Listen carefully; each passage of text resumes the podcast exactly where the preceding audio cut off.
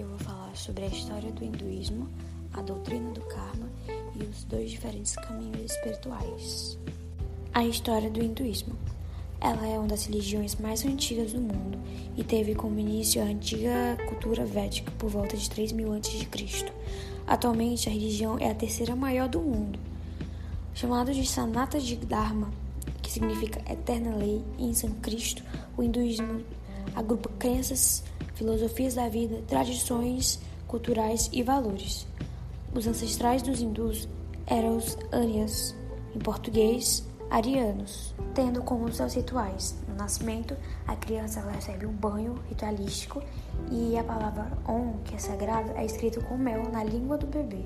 E no casamento, o casal ele anda em volta de um fogo, um círculo de fogo sagrado, dando passos que simboliza cada um dos valores da vida conjugal. E na morte, o filho mais velho do falecido ele fica responsável por acender a pira aberta onde será realizada a cremação e depois de cremado, seus restos mortais, suas cinzas, são jogados na água. O hinduísmo ele não tem um fundador em si, e isso o diferencia de todas as religiões. O que, o que fundou o hinduísmo são as verdades eternas e suprassensoriais descobertas por sábios da Índia antiga. Doutrina do karma. O hinduísmo acredita na doutrina da causa e do efeito, chamado karma. Suas boas ações produzem bons efeitos e más ações efeitos ruins.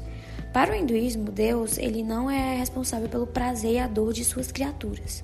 Elas próprias são responsáveis pelo seu próprio desfrute e sofrimento. Estes são dois exemplos: o Sanchita Karma e Prarabdha. É, algumas ações, devido à sua natureza inerente, têm os seus efeitos mais tarde, também podendo não vir durante a vida que ele praticou, a primeira vida, como pode dizer. E a Kriyayamana Karma. É, uma pessoa, ela comete, quando ela comete um crime horrendo, como matar uma pessoa santa ou até uma mulher, sofrerá os efeitos ruins dessa ação nesta vida mesmo. O hinduísmo, ele condena o suicídio. A força kármica o persegue até o outro mundo, podendo a dor vir mil vezes pior do que é praticado. E para o hinduísmo, a graça de Deus ela é incondicional e imparcial. As pessoas boas usam a graça de Deus para o bem e as ruins para o mal. Dois diferentes caminhos espirituais. Tem o primeiro, Pravriti Marga, que é o caminho dos desejos sensuais permitidos. Para isso, de acordo com Mahanirvana, Tantra, esses os deveres para o chefe de família. Deve cumprir todos os seus deveres de acordo com as escrituras. Deve constantemente ter, entregar os frutos de suas ações a Deus. Deve sempre agradar os pais. Na presença de seus pais, o chefe de família não pode fazer piadas ou ser fútil e demonstrar raiva. Se ele estiver sentado, deve se levantar, demonstrando respeito deve nunca repreender ou machucar os sentimentos de sua esposa ou demonstrar raiva em relação a ela. É proibido desejar, mesmo que mentalmente, outra mulher. Isso o condena direto para o inferno. Ele não deve usar linguagem própria na presença de mulheres. E o seu coração deve ser puro. E nunca, nunca vangloriar sua riqueza ou falar de sua pobreza. E o outro, livre de marga, o caminho da renúncia dos desejos sensuais. Um monge celibato deve ser físico e mentalmente puro, deve respeitar todas as mulheres, viver uma vida de simplicidade, passar a maior parte do seu tempo na contemplação de Deus. Deveria viver numa cabana, num templo ou debaixo de uma árvore. Ele nunca deve visitar o rei ou dignitários. Se eles quisessem, quiserem vê-lo, devem vir até ele. E a sua única meta na vida deve ser a realização de Deus.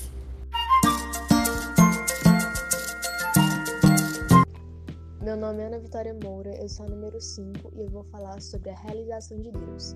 O hinduísmo reconhece quatro metas da vida humana: o Kaman, satisfação dos desejos com prazeres sensórios, Artha, aquisição de coisas do mundo e dinheiro, Dharma, observância de deveres religiosos, Moksha, liberação atingida através da realização de Deus. Entre esses quatro, Kamã é considerado o mais inferior, porque esse impulso é comum aos homens e aos animais. Arta, por outro lado, é percebido principalmente nos seres humanos e é considerado superior a Kamã. A terceira meta, Dharma, não é nada mais que treinar-se no sacrifício próprio. Kamã e Arta estão usados no egoísmo, enquanto Dharma não está. Portanto, Dharma é superior a Karma e Arta. O modo divino hindu consiste na performance de uma série de deveres religiosos ou Dharma, que são ditados pelas escrituras, até mesmo para adquirir coisas do mundo ou para satisfazer suas paixões. O hindu deve considerar seu Dharma, por isso, Karma e Artha, que são mencionados como sendo duas metas diferentes de Dharma, são incluídos na categoria de Dharma por, por alguns eruditos. Moksha, que significa liberação, pode ser alcançado apenas através da realização de Deus. O hinduísmo acredita na onipresença de Deus e fala da presença dos, das divindades em todos os seres humanos, que, embora igualmente presente em todos, não está igualmente manifestada. O propósito das práticas espirituais é manifestar essa divindade inerente e quando essa divindade se torna completamente manifestada, tal pessoa é a alma que realizou Deus e atingiu moksha. Essa divindade é o verdadeiro ser do indivíduo e é o âmago da existência humana. A pessoa pode deixar de lado qualquer coisa, mas não aquilo que o âmago do seu ser. Mais cedo ou mais tarde, esse verdadeiro ser ou divindade deve se manifestar todos sem exceção irão finalmente atingir moksha. Algumas almas altamente evoluídas podem conseguir isso nesta vida ou após suas mortes. Não importa conseguir dinheiro ou prazer, pois, segundo o hinduísmo, a única forma de felicidade vem do bem-aventurança, através dos meios extensos e finitos, que não levam a lugar nenhum.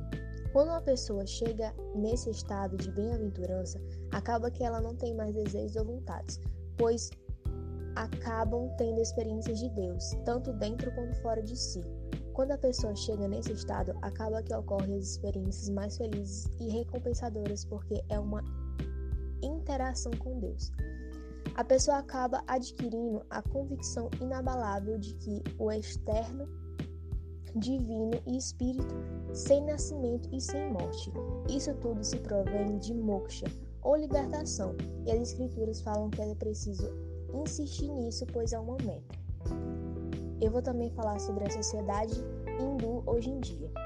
A sociedade hindu atualmente é muito diferente da sociedade hindu dos períodos védicos. Contudo, algumas das antigas tradições continuam sendo parcialmente seguidas ou de forma modificada. Os hindus já não passam pelos quatro estágios da vida como seus ancestrais faziam. Depois do estágio de estudante, com algumas exceções, um hindu começa o estágio de um chefe de família. Hoje, por razões econômicas e populacionais, esse sistema de grandes famílias vem se transformando e dando espaço para famílias menores. Embora a tradição de que filhos casados vivam com seus pais, irmãos e irmãs solteiras é ainda seguida pelos hindus. A maternidade é considerada a maior glória de mulheres hindus. O Tatiriya Upashidada, Matrivedo Bhava, que sua mãe seja um deus para você. A tradição hindu reconhece a mãe e a terra-mãe, superiores até mesmo. No hinduísmo, Deus é visto também como mãe divina. E as bênçãos de ambos pais e mães são queridos pelos filhos para que esses sucedam na vida. Considera-se o amor materno um amor mais não egoísta, pois quando uma mãe cuida do bebê, tudo o que ela quer é o bem-estar do seu próprio bebê e não espera nada do retorno. Isso torna o seu amor maior e superior às outras formas de amor no mundo.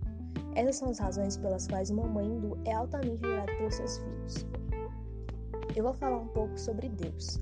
Desde o início, o hinduísmo vem evoluindo. Acredita-se que em um estágio inicial, os ancestrais dos hindus tenham sido politeístas.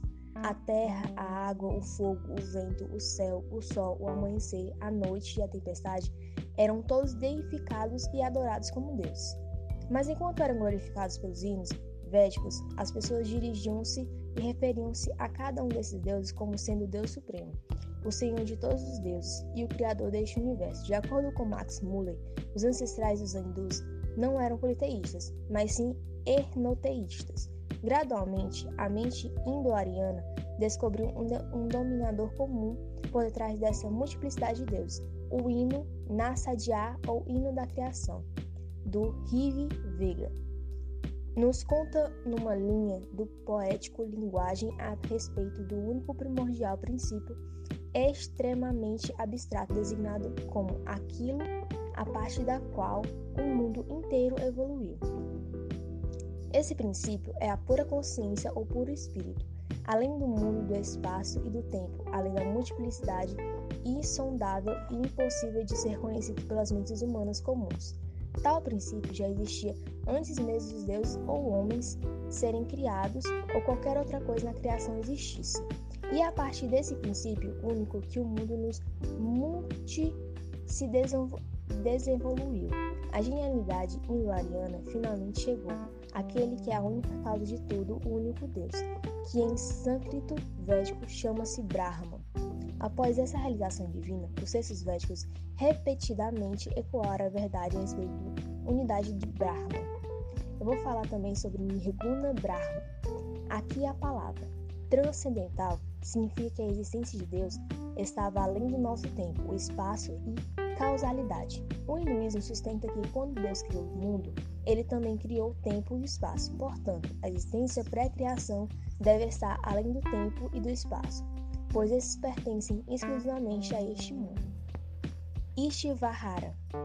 Quando uma pessoa com, com a sua mente finita tenta pensar no infinito, Brahma, sem saber, proteja as limitações de sua mente, finita em Niguna Brahma. Resultado, resultando nisso, Niguna Brahma pertence e torna-se finito para ela, pois a mente humana só pode pensar em termos humanos e sem saber projeta características ou qualidades em Niguna Brahma, que assim adquire uma personalidade que lembra muito uma personalidade humana. Não importa o quão glorificada. Nigurna Brahma, impessoal, parece torna-se o Nigurna Brahma pessoal, ou Deus pessoal. Esse é, relativamente falando, um conceito inferior de Deus. Não obstante, um Deus pessoal e um Deus impessoal não são essencialmente diferentes um do outro, da mesma maneira que o céu avermelhado e o céu esverdeado são verdade, o mesmo céu. Assim também, o Deus pessoal não é outro que não um Deus impessoal. São essencialmente uma mesma coisa. As deidades do hinduísmo. Ishvara tem vários poderes e aspectos. Um ou mais desses aspectos são personificados nas deidades do hinduísmo. Por exemplo, quando o hindu pensa em Shivara como doador do conhecimento e sabedoria, tal aspecto é personificado sobre na deidade Shavati. Da mesma maneira, a deidade Lakshmi personifica Ishvara como sendo o doador da riqueza e da prosperidade. Deveríamos entender claramente que as deidades não são muito diferentes dos deuses, mas sim personificações de vários aspectos da vida e do único Ishvara.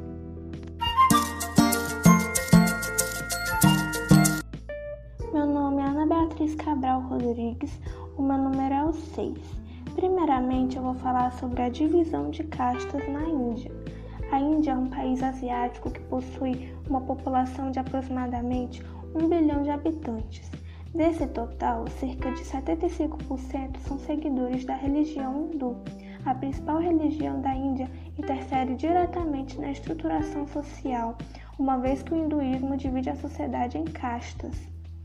Segundo o governo indiano, o sistema de castas não existe mais no país. Apesar do governo não admitir, a verdade é que esse sistema está presente na sociedade, interferindo diretamente na qualidade de vida da população indiana. A divisão da sociedade em castas é determinada a partir da hereditariedade. As castas se definem de acordo com a posição social que determinadas famílias hindus ocupam, fator que estabelece um tipo de hierarquia social marcada por privilégios e deveres. Em um primeiro momento, existiam somente quatro tipos de castas na Índia, que eram os brahmanes, composta por sacerdotes, kshatriyas, formada por militares, e vaishyas, constituídas por fazendeiros e comerciantes, e a mais baixa, os sudras, pessoas que deveriam servir às castas superiores.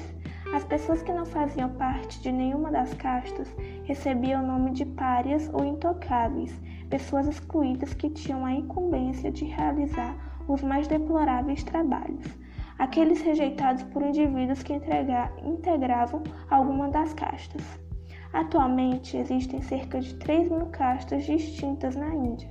A proliferação do número de castas se deve principalmente pelo crescimento populacional e também pelo dinamismo e diversidade das atividades produtivas, promovidas pelo crescimento econômico que o país vem passando nos últimos anos. Esse sistema tem como principal característica a segregação social, determinando a função das pessoas dentro da sociedade indiana. Tal segregação resulta em desigualdade social, que é explicada pelo fato de um indivíduo não poder ascender para uma casta superior. Agora eu vou falar sobre os rituais hindus.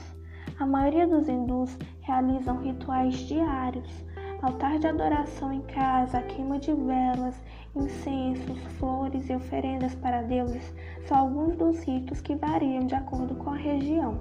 Também fazem parte dos rituais dos hindus as práticas de yoga, tantra, meditação e mantras.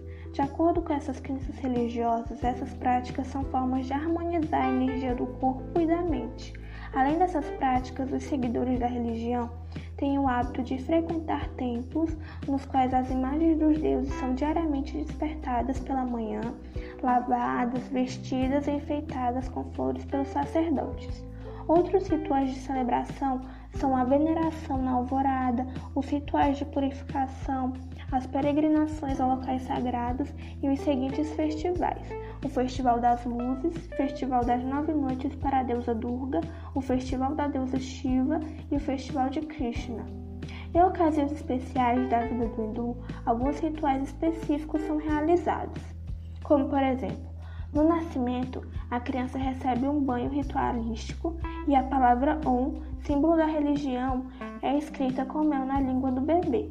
No casamento, o casal anda em volta de um fogo sagrado, dando passos que simbolizam cada um dos valores da vida conjugal. Na, no funeral, o filho mais velho do falecido fica responsável por acender a pira aberta, onde será realizada a cremação. Após cremado, os restos mortais dos hindus são jogados na água. Por último, eu vou falar sobre a comida, o porquê dos hindus atuais não comerem carne vermelha. A tradição de não comer carne vermelha chegou ao hinduísmo muito mais tarde. Alguns eruditos pensam que a influência do jainismo pode ter algo a ver com isso. Além disso, nas áreas rurais, onde a maioria das pessoas vive na Índia, quase todo lar hindu possui pelo menos uma vaca leiteira. As vacas indianas são muito gentis por natureza e são como membros da família. As crianças crescem bebendo do seu leite e tratam-nos da mesma maneira que os cães de estimação são tratados nos países ocidentais. Não só pelo tabu religioso no que diz respeito a comer carne vermelha, essa é uma outra razão pela qual o hindu jamais poderia pensar em matar uma vaca e comer sua carne. Além disso, os hindus sempre tentam evitar a matança de fêmeas de qualquer espécie animal, tanto quanto for possível. Uma pergunta feita com frequência é se os ancestrais védicos dos hindus comiam carne vermelha. E sim, eles comiam certos tipos de carne permitidos pelo seu livro de leis. Apesar do consumo de carne ser permitido, o antigo legislador Manu recomendava o vegetarianismo baseado na não violência, Manu diz: não existe pecado em comer carne, mas a abstenção traz grandes recompensas. Toda comida, inclusive carne, deveria primeiramente ser oferecida a Deus. Uma curiosidade é que os ancestrais védicos não matavam as vacas leiteiras. A vaca leiteira era chamada de Angnya, o que quer dizer o que não deve ser morto.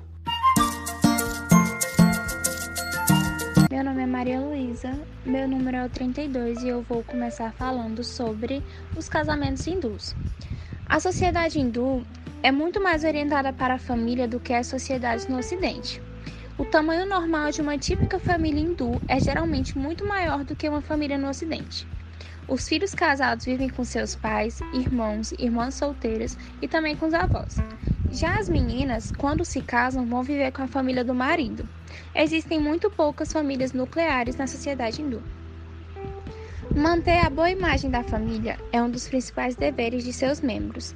A respeitabilidade de uma família hindu é determinada pelas virtudes morais e pelo nível cultural de seus membros, não necessariamente por sua riqueza. E esperar-se que todos os membros de uma família sustentem ou elevem a boa imagem da família, assim preservando seu nível moral e cultural. Um evento importante, como por exemplo o casamento de um membro da família, está fadado a ter impacto em toda a família.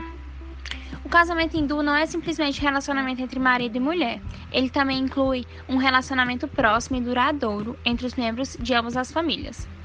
Às vezes disse, e não, e não tão incorretamente, que um casamento hindu é mais entre duas famílias do que entre duas pessoas. Agora eu vou falar um pouco sobre os funerais hindus. Geralmente, eles cremam seus mortos. O corpo do falecido ganha um banho e é vestido com roupas novas. Pasta de sândalo é aplicada no corpo, que é então enfeitado com flores e guirlandas. Um pouco de pó de ouro é também espalhado em diferentes partes do rosto e do corpo.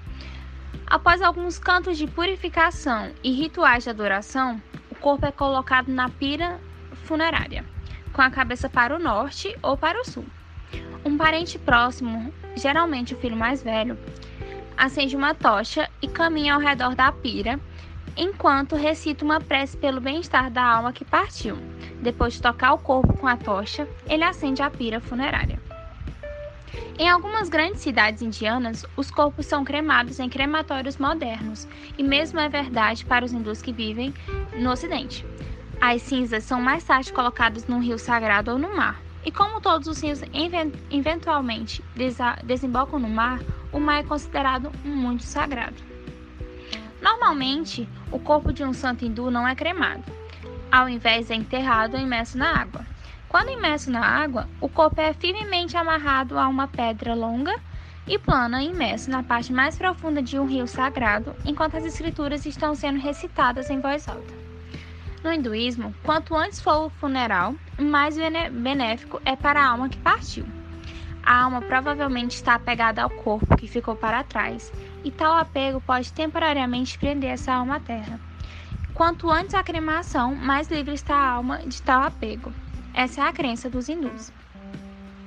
Eu também vou falar um pouco, eu vou, na verdade eu vou citar alguns alguns dos principais festivais religiosos hindus como o Navaratri, que são nove dias de adoração à Mãe Divina. Acontece durante o outono e é comemorado no norte, no centro e no sul da Índia. O Hatha Yatra é um festival no qual uma carruagem com uma imagem simbólica de Deus é puxada pelos devotos. Acontece no verão, comemorado no leste da Índia, particularmente nos estados de Orissa e Bengala. E Bengala.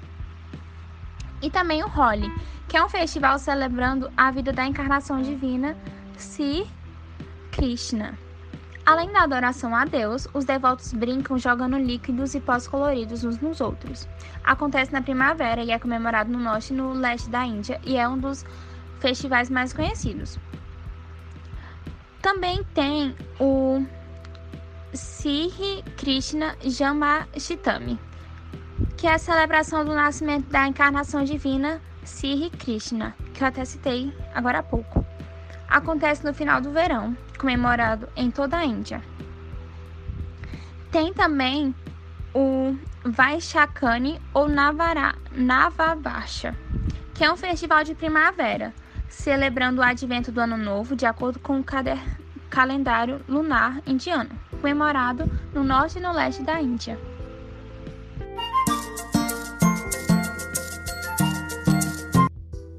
Meu nome é Ana Beatriz Silva Barbosa, número 2, e eu vou falar sobre os livros sagrados, a doutrina da reencarnação e os tempos. Bom, a literatura sagrada hindu ela é dividida em obras reveladas e obras lembradas.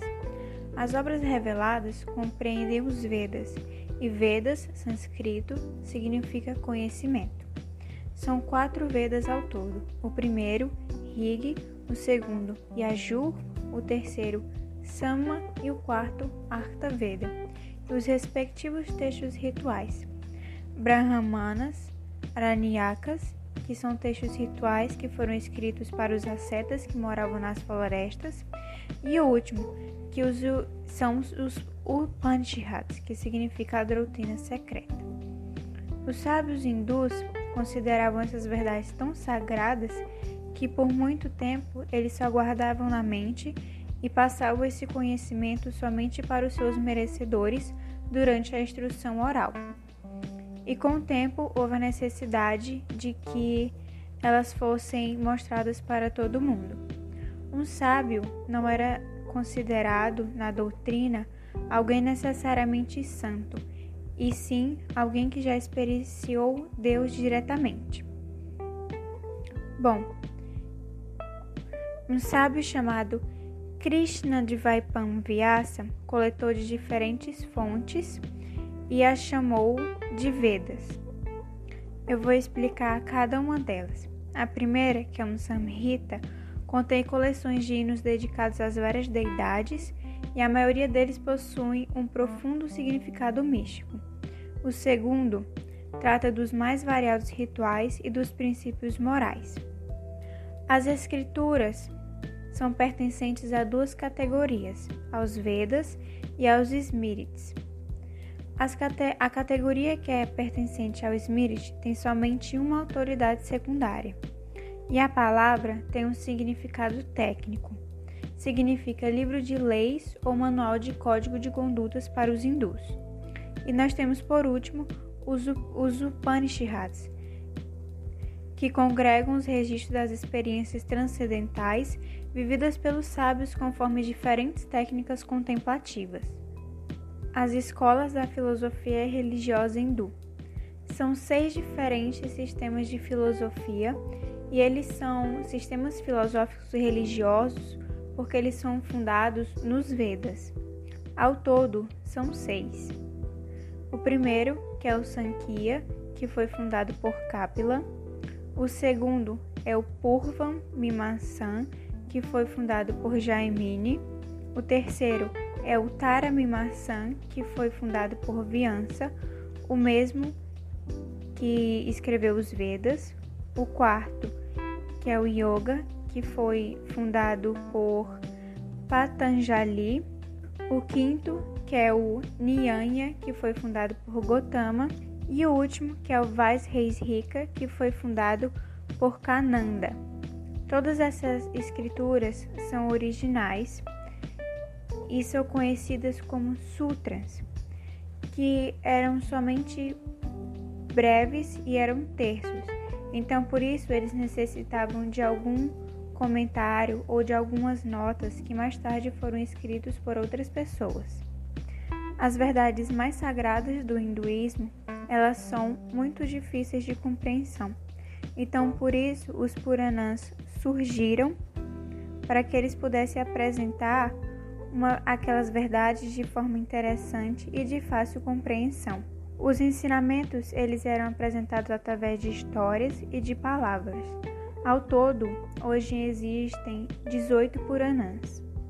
O hinduísmo tem dois épicos chamados de Ramayana e Mahabharata, que foram escritos por dois sábios e eles contam diversas histórias de diversas dinastias e diversos clãs. Esses épicos são riquíssimos em tesouros literários e conteúdo mitológico. Nós também temos os Bhagavad Gita, que fazem parte dos Mahabharata. É um diálogo entre uma encarnação divina chamada Sri Krishna e um príncipe ariano chamado Arjuna. O diálogo entre esses dois revela excelentes ensinamentos espirituais. Também existem os Tantras, que são tão fáceis de compreensão que eles são capazes de ajudar as pessoas em todos os níveis de crescimento espiritual. São disciplinas tanto para as pessoas mais elevadas, tanto para as inferiores. Nessas disciplinas, Deus é visto como tendo os dois sexos, masculino e feminino, Shiva e Shakti. Shiva é masculino e o Shakti é feminino. O Shakti é o poder criativo do Shiva. Shiva pode ser comparado à energia potencial e Shakti à energia cinética. Quando a primeira energia se ativa, Deus é chamado de Shakti. E da mesma forma de quando Shakti está inativo, Deus se chama de Shiva. É a energia criativa que cria esse mundo. Pode ser explicado essas duas energias como fogo e seu poder de queimar, ou seja, eles são inseparáveis. E as escrituras desses textos estão geralmente em forma de diálogo entre Shiva e Parvati. Também existem as escrituras chamadas Shaivas, Angamas e Pancharatra Samhitas. O último são algumas escrituras de algumas seitas do hinduísmo. E existem 250 textos que são pertencentes aos Samhitas. Agora o tema é a doutrina da reencarnação. No hinduísmo, a reencarnação talvez seja tão velha quanto a doutrina. Eles consideram essa doutrina teológica um fato, e existem dois fatos que sustentam a existência da reencarnação. O primeiro são as pessoas que recordam dos seus nascimentos, e o segundo são o testemunho dos santos e das Escrituras. Nas escrituras Bhagavad Gita, o diálogo entre o Sri Krishna e Arjuna, a criatura divina, diz assim: Arjuna, eu e você já nascemos muitas vezes no passado. Você não se lembra desses nascimentos, mas eu me lembro de todos. E é assim que esse fato é explicado através das Escrituras. Eles não acreditam que somente essas pessoas possam lembrar mas também as pessoas que possuem uma mente pura, se assim quiserem, elas podem lembrar das suas encarnações passadas.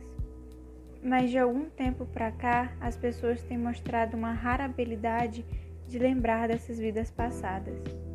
Essa doutrina, ela explica muita coisa que, caso contrário, se não existisse, não poderiam ser explicadas. Um exemplo muito famoso é Mozart, que ele não poderia explicar o talento dele somente pela hereditariedade e pelos genes. Então, esse talento pode ter vindo de vidas passadas. No hinduísmo, o homem possui dois tipos de corpos: os corpos densos e os corpos sutis. O corpo denso é o corpo físico e o sutil é a mente, do intelecto, dos órgãos, dos sentidos, da energia vital. Todas as partes dos corpos são instrumentos usados pelos sentidos da visão, da audição, do olfato, do paladar e do tato para estabelecer contato com o mundo externo. Os sentidos são extremamente sutis. E o último tema são os templos. Dizem que durante muito tempo os hindus não possuíam um lugar de adoração, mas sim faziam o ar livre usando fogo como seu símbolo. Os eruditos não têm muita certeza, mas eles dizem que, o tempo, que os templos começaram somente feitos de barro ou de madeira, que não são muito resistentes ao tempo. Por isso, não há uma confirmação. Com o passar do tempo, eles começaram a usar materiais mais duráveis, como tijolos e pedras. Com isso, eles descobriram que alguns destes templos poderiam ter sido criados antes de Cristo, se não antes. Os templos, eles geralmente são localizados à margem de rios, nas montanhas, na beira de lago ou próximos ao mar. Ou eles também podem estar localizados em cavernas esculpidos em encostas. A construção comum de um templo é uma cúpula, uma câmara interior, um salão onde as pessoas podem sentar, um pórtico e um reservatório de água doce feito pelo homem. A água doce ela é usada para manter o chão limpo e também para os rituais. O reservatório é usado para um banho de purificação antes de entrar no templo. Os sacerdotes hindus, eles possuem seus deveres.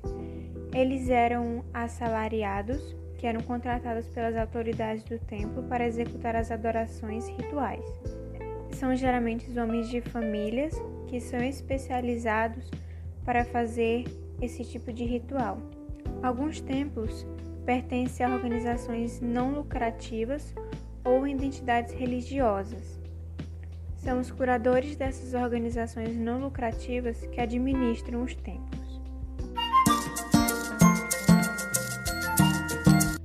Sou Vitor Moura, do segundo AM, e vou falar sobre os temas: o relacionamento entre guru e discípulo, as quatro yogas e adoração a Deus.